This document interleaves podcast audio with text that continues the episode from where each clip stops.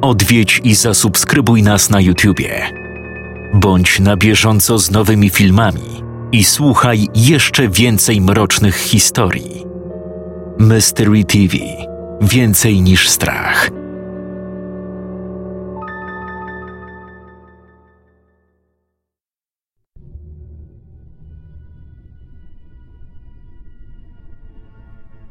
Nie jestem strachliwym typem, ale przyznam, że zlał mnie zimny pot, gdy otoczyła mnie nagła ciemność. Zaraz jednak otrząsnąłem się i włączyłem latarkę w telefonie, który do tej pory ładował się. Sprawdziłem korki, jednak nic nie dało się zrobić, więc wyszedłem na balkon i zerknąłem na inne okna i osiedle. W kilku blokach, biurowcach i marketach w okolicy też nie było prądu. Piętro niżej któryś z mieszkańców również był na balkonie i rozmawiał z kimś przez telefon, twierdząc, że zaciemnienie ma potrwać do kilku minut. Westchnąłem i wróciłem do środka. Nie chciałem marnować baterii w telefonie, więc przeszukałem szuflady w kuchni, wyjmując cztery świeczki. Postawiłem je na biurku i wyciągnąłem z kieszeni zapalniczkę. Zanim jednak je zapaliłem, zawahałem się. Zaczęto znajdować coraz więcej ciał, przy których stała częściowo wypalona świeca. Przypomniałem sobie opowieść. Szybko wyrzuciłem z głowy tę bzdurę i zapaliłem knoty. Gdy prąd i internet wróciły, okazało się, że spaliło mi wszystkie żarówki. Usiadłem przy biurku i poruszałem myszką, wracając do maila. Co do. Mruknąłem, zorientowawszy się, że mail zniknął. Przeszukałem wszystkie foldery, ale go nie znalazłem. Jakby ktoś go skasował. Zmarszczyłem brwi. Nie dokończyłem filmiku. Przecież nie mogłem sam. W tym momencie ciarki mnie przeszły po plecach, kiedy uderzyło mnie, że ktoś mógł się włamać, podczas gdy byłem na balkonie. Tylko dlaczego skasowałby tego nic nieznaczącego maila? Na wszelki wypadek obszedłem mieszkanie, sprawdzając każdą potencjalną kryjówkę, plus czy drzwi były na pewno zamknięte. Ale tak jak myślałem, byłem sam. Potarłem oczy i postanowiłem dać sobie już spokój na dzisiaj z poszukiwaniami. Zamknąłem laptop, zdmuchnąłem świecę i położyłem się spać.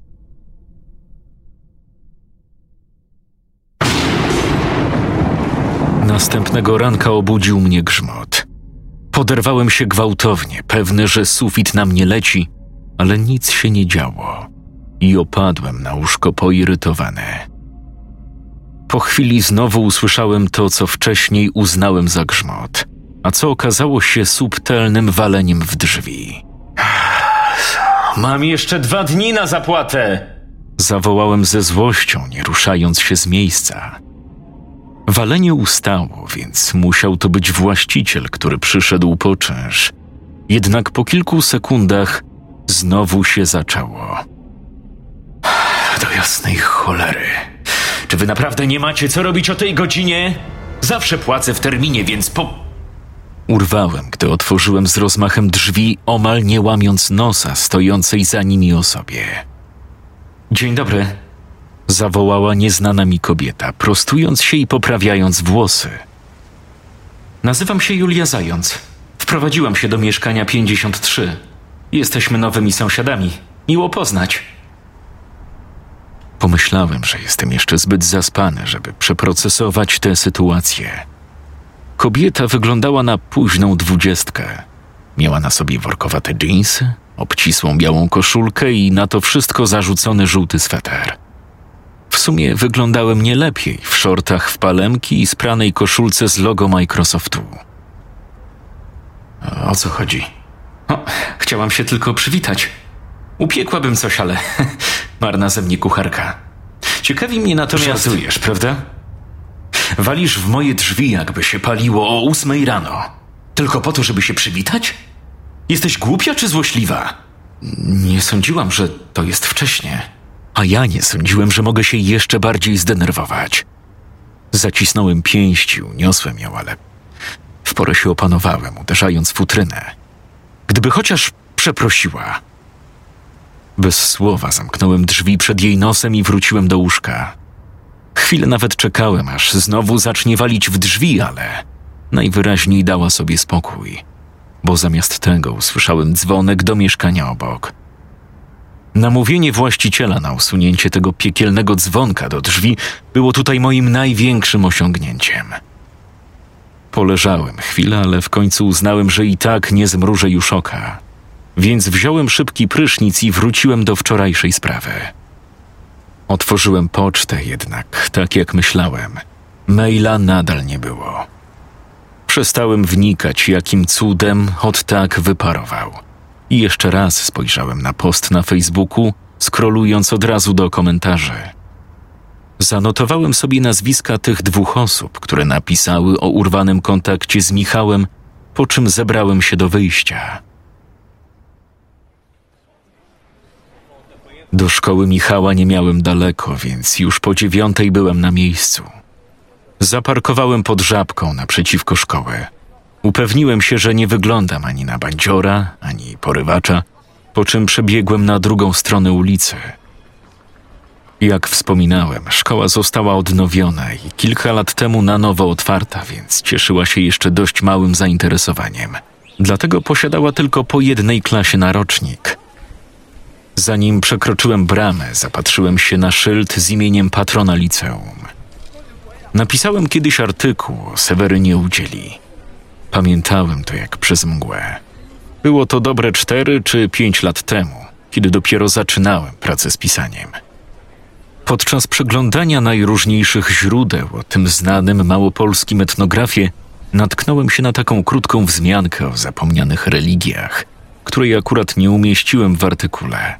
Choć teraz miałem dziwne wrażenie, że wczoraj nie pierwszy raz usłyszałem o szeptuchach.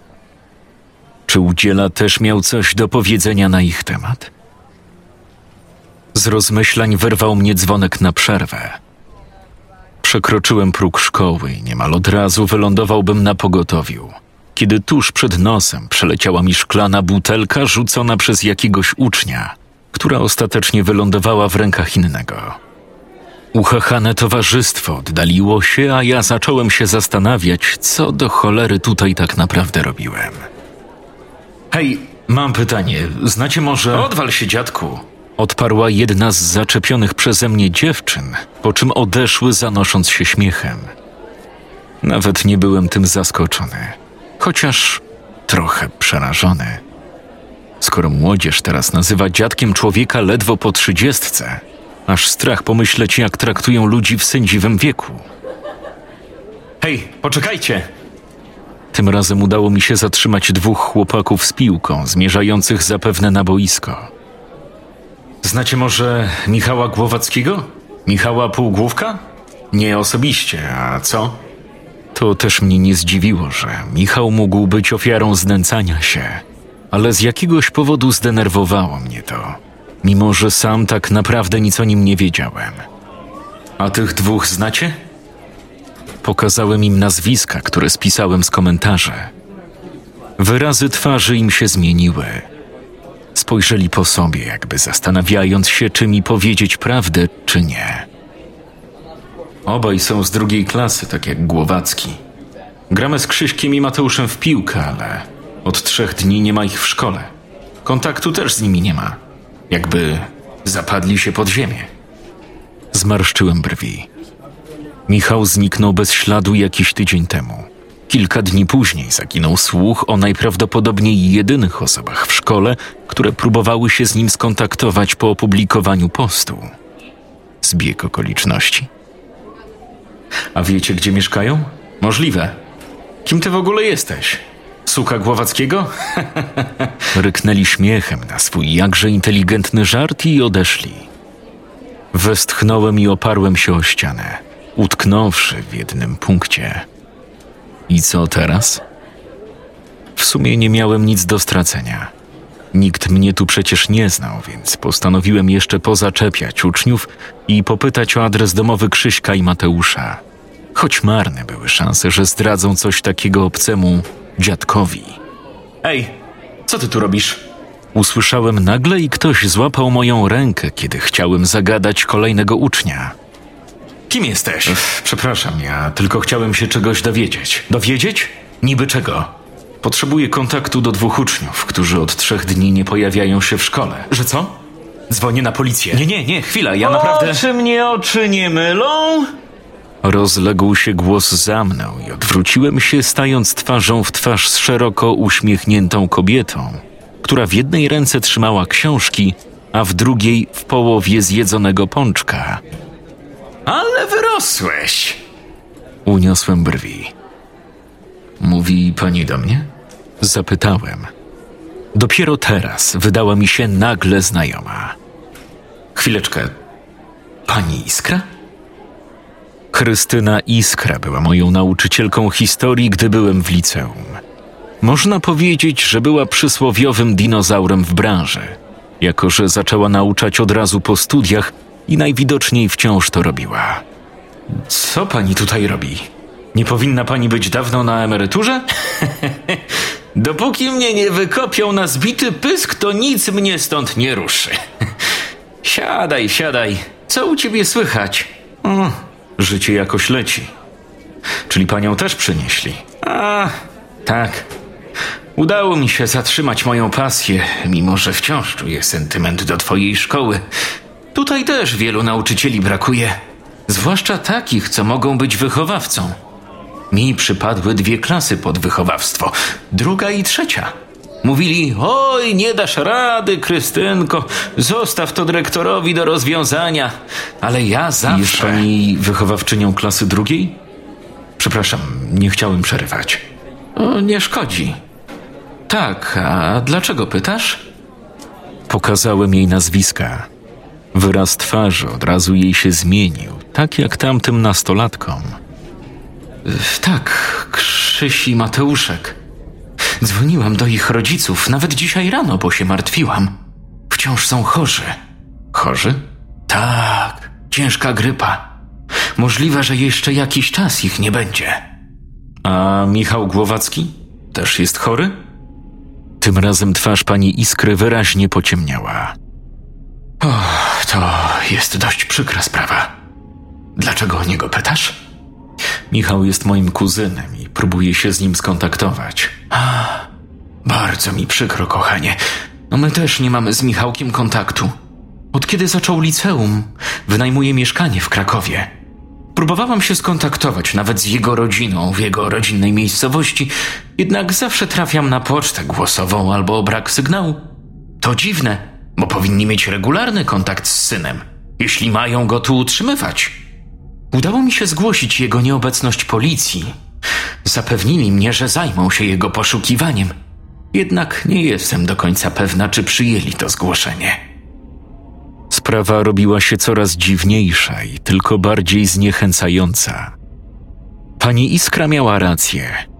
Jeśli nie ma kontaktu również z jego rodziną, to w jaki sposób zapewnialiby mu utrzymanie w Krakowie? Mogliby wprawdzie tylko przelewać mu pieniądze na konto i tym mógł opłacać to, co trzeba, jednak grzebanie w wyciągach bankowych powinno należeć do policji.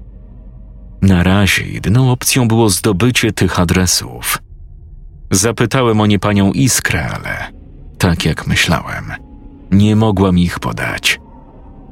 Mam do pani jeszcze jedno pytanie. Słyszała pani o szeptuchach? Szeptuchach? Nie, nic nie kojarzę, kochanie. Dopiero gdy odeszła, przypomniałem sobie charakterystyczną dla niej rzecz. Mimo świetnej pamięci, zawsze trzymała w swoim biurku szczegółowe informacje o swoich uczniach, by ich lepiej poznać. Zastanawiałem, się, czy należały do tego również szczegóły kontaktowe uczniów. Korzystając z jej nieobecności, pięciu minut do końca przerwy, znalazłem jej klasę i niepostrzeżenie wkradłem się do środka. Trochę późno zacząłem się zastanawiać, czy klasy w tej szkole mają monitoring, ale na szczęście bez większego problemu znalazłem to, czego szukałem. Spisałem szybko dane adresowe Krzyśka i Mateusza, po czym opuściłem szkołę. Gdy przeszedłem na drugą stronę, coś kazało mi się zatrzymać. Był to wysoki, brodaty mężczyzna w kapeluszu i długim czarnym płaszczu, znajdujący się przy ogrodzeniu szkoły. Wyglądał na bezdomnego. Siedział na krawężniku przy ręcznym wózku transportowym, okrytym zielonym, podniszczonym materiałem. Mężczyzna nic nie robił, tylko gapił się na mnie. Jednak nie było to spojrzenie błagalne, desperacji albo złości. Była to czysta ciekawość. Mnie to jednak zdenerwowało i wznowiłem marsz. Gdy zatrzymałem się przy samochodzie i sięgnąłem do kieszeni spodni po kluczyki, poczułem pociągnięcie za kurtkę. Odwróciłem się pewien, że mnie jednak przyłapano. Ale to nie był nikt ze szkoły. Naprzeciwko mnie stała na oko dziesięcioletnia dziewczynka o krótko przystrzyżonych mysich włosach i zimnych szarych oczach. Patrząc na jej brudne policzki i ręce oraz znoszone ubranie, uznałem, że była bezdomna i próbowała wyłudzić ode mnie pieniądze.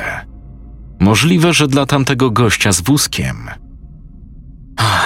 Kup sobie obiad i odczep się. Powiedziałem, dając jej dziesięć złotych. Dziewczynka wzięła banknot i przyjrzała mu się w zamyśleniu, po czym schowała go i dalej się na mnie gapiła. Postanowiłem ją zignorować i otworzyłem drzwi samochodu. Chcę jechać z tobą. Pewnie.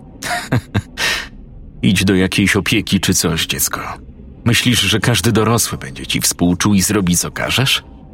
Zacząłem zasuwać szybę, kiedy musiałem przerwać, bo dziewczynka zacisnęła na niej palce. Spojrzałem na nią ze złością, po czym wznowiłem zasuwanie szyby, nie zważając już na to, co zrobi. Zabrała palce w ostatniej chwili, unikając zmiażdżenia. Zanim jednak odjechałem, zerknąłem na nią po raz ostatni. Wciąż stała koło drzwi kierowcy i uśmiechała się. Szeptuchy. Powiedziała na tyle głośno, że usłyszałem ją wyraźnie mimo szyby. Otworzyłem ponownie okno. Co powiedziałaś? Uśmiechnęła się szerzej. Czyli jednak jesteś zainteresowany. Nie mam czasu z tobą pogrywać, Smarkulo. Gadaj, co wiesz.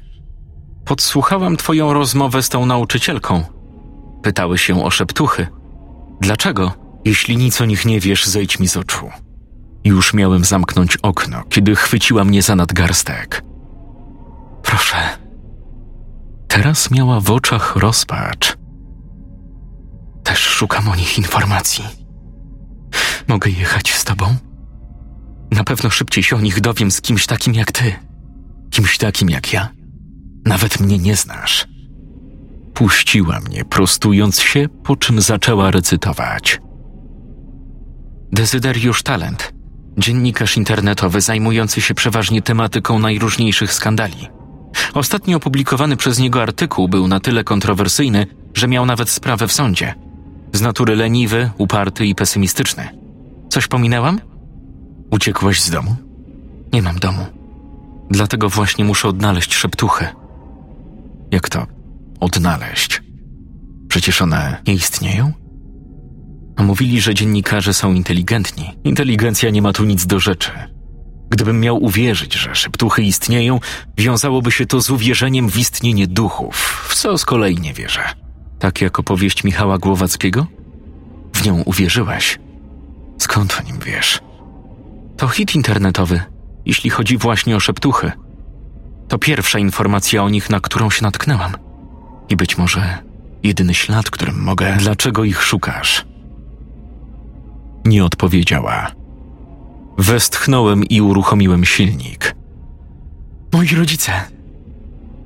Szeptuchy. Zabiły moich rodziców. Wpatrywałem się w nią chwilę, czując coś w rodzaju melancholii. No i? Co ja mam z tym wspólnego? Idź na policję. I co im powiem? Że duchy zabiły moich rodziców? To już twój problem. Zejdź mi z oczu, inaczej. Trzy dni. Daj mi trzy dni. Jak się niczego nie dowiemy, dam ci spokój, obiecuję. Jak mnie nie zabierzesz, doniosę, że ukradłeś prywatne dane uczniów. Spojrzałem poirytowany na zegarek. Traciłem czas. Dobra, wsiadaj. Tylko masz się mnie słuchać, jasne? Żadnych objazdówek. Dziewczynka podskoczyła radośnie i pobiegła na drugą stronę samochodu. Dlaczego nie powiedziałaś o tym policji? Zapytałem po kilku minutach jazdy. Myślisz, że nie próbowałam? Kto by uwierzył jedenastoletniemu dziecku? Za 400 metrów skręć w lewo. Skąd wiesz, że nie odwiozę cię na policję? Nie chciałbyś tracić na to czasu. Do każdego dorosłego mówisz na ty? Do wybranych. Zerknąłem na dziewczynkę kątem oka. Jeśli nie uciekła z domu, musiała być albo w sierocińcu, albo z ulicy. Obstawiałbym ulicę, patrząc na jej aktualny stan. Zraniłaś się? Zapytałem, widząc jej ręce, miejscami pokryte zaschniętą krwią. Nic mi nie jest. Daleko jeszcze? Jesteśmy na miejscu. Zaparkowałem przy domu z numerem 97. Dzwoniłem domofonem przez dwie minuty, ale nikt się nie zgłaszał. Ostatecznie miałem się poddać, kiedy bezdomna dziewczynka rozpędziła się i wskoczyła na bramę, pełznąc po niej jak jaszczurka, po czym zeskoczyła na podwórko po drugiej stronie. Spojrzała na mnie wyczekująco. Rozejrzałem się. Westchnąłem i wdrapałem na murek. Czułem, że to był zły pomysł. Dzwonkiem do drzwi też dzwoniłem kilka minut, ale tu też nie było odzewu. Może Krzysiek był w szpitalu, a nie w domu? Gdy miałem wrócić do samochodu, ciągnąc za sobą dziewczynkę, która planowała rozbić okno, by wejść do środka, rozległ się dźwięk otwieranych drzwi, a w szparze pojawiło się czujne oko. Kim jesteście? Usłyszałem słaby, kobiecy głos. Dzień dobry. Jestem rodziną kolegi pani syna, z którym nie mam od jakiegoś czasu kontaktu. Myślę, że Krzysztof coś wie na jego temat. Wiem, że choruje, dlatego z góry przepraszam za najście, ale to bardzo pilna sprawa. Kobieta wpatrywała się we mnie przez szparę. Wydawała się zmęczona i przerażona. Nie otwierała drzwi szerzej, ale zdołałem zobaczyć za nią pokój pogrążony w półmroku. Zmarszczyłem brwi. Nie jest pan z policji. Nie, ale. I księdzem też pan nie jest. Co? W tym momencie bezdomna dziewczynka pchnęła drzwi, przewracając kobietę i wbiegając do środka. Ej, cholera! Pobiegłem za nią. Nie tylko przedpokój, lecz cały dom był zacieniony, jakby jego mieszkańcy obawiali się światła. Ruszyłem w stronę schodów na pierwsze piętro, podążając w ślad za dziewczynką. Ale gdy tylko postawiłem stopę na pierwszym schodku, tknęło mnie uczucie niepokoju, choć nie wiedziałem dlaczego. Klatka schodowa wydawała się mroczniejsza niż reszta domu. Wzdrygnąłem się, czując szarpnięcie za rękaw. Skoro już tu pan jest, proszę pomóc. Zachowuje się dziwnie. Pani syn. Dlaczego? Co się z nim dzieje? Słyszałem, że to grypa.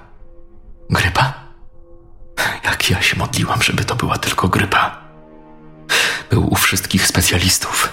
Nawet przyszedł psychiatra. Nikt nie był w stanie mu pomóc. Nie wierzę w te rzeczy. I nawet nie jestem katoliczką, ale już nawet poprosiłam księdza, żeby go obejrzał.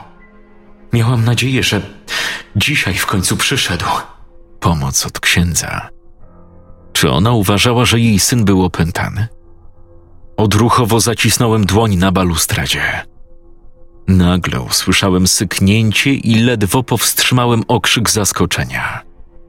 Odwróciłem się i zobaczyłem, że dziewczynka macha w moją stronę, wołając mnie.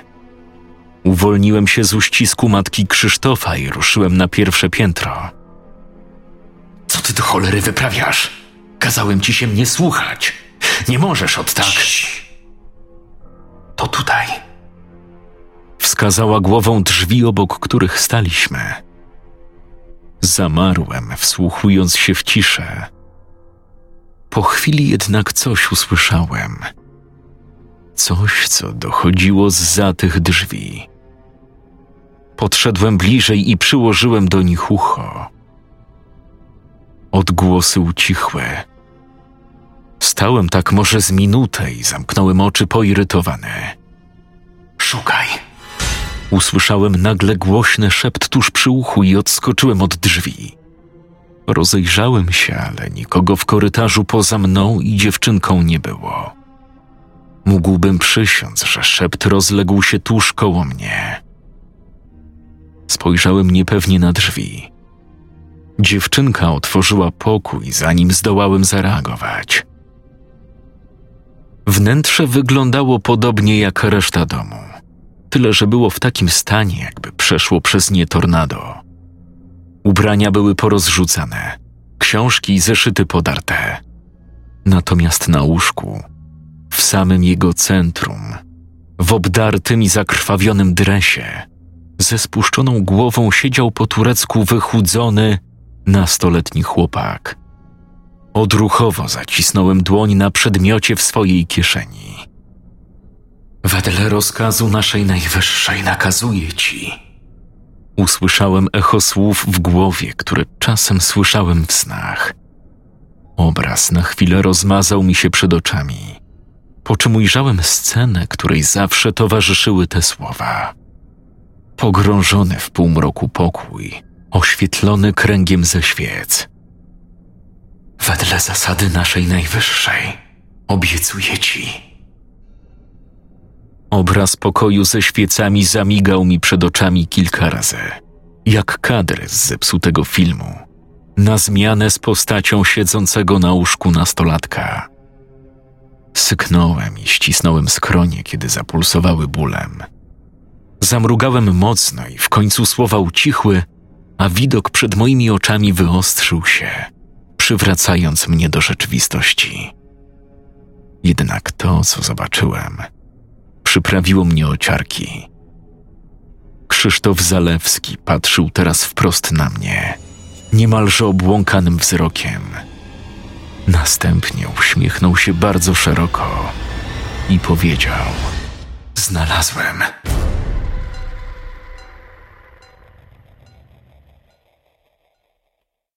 Scenariusz Paulina Ziarko czytał Jakub Rutka.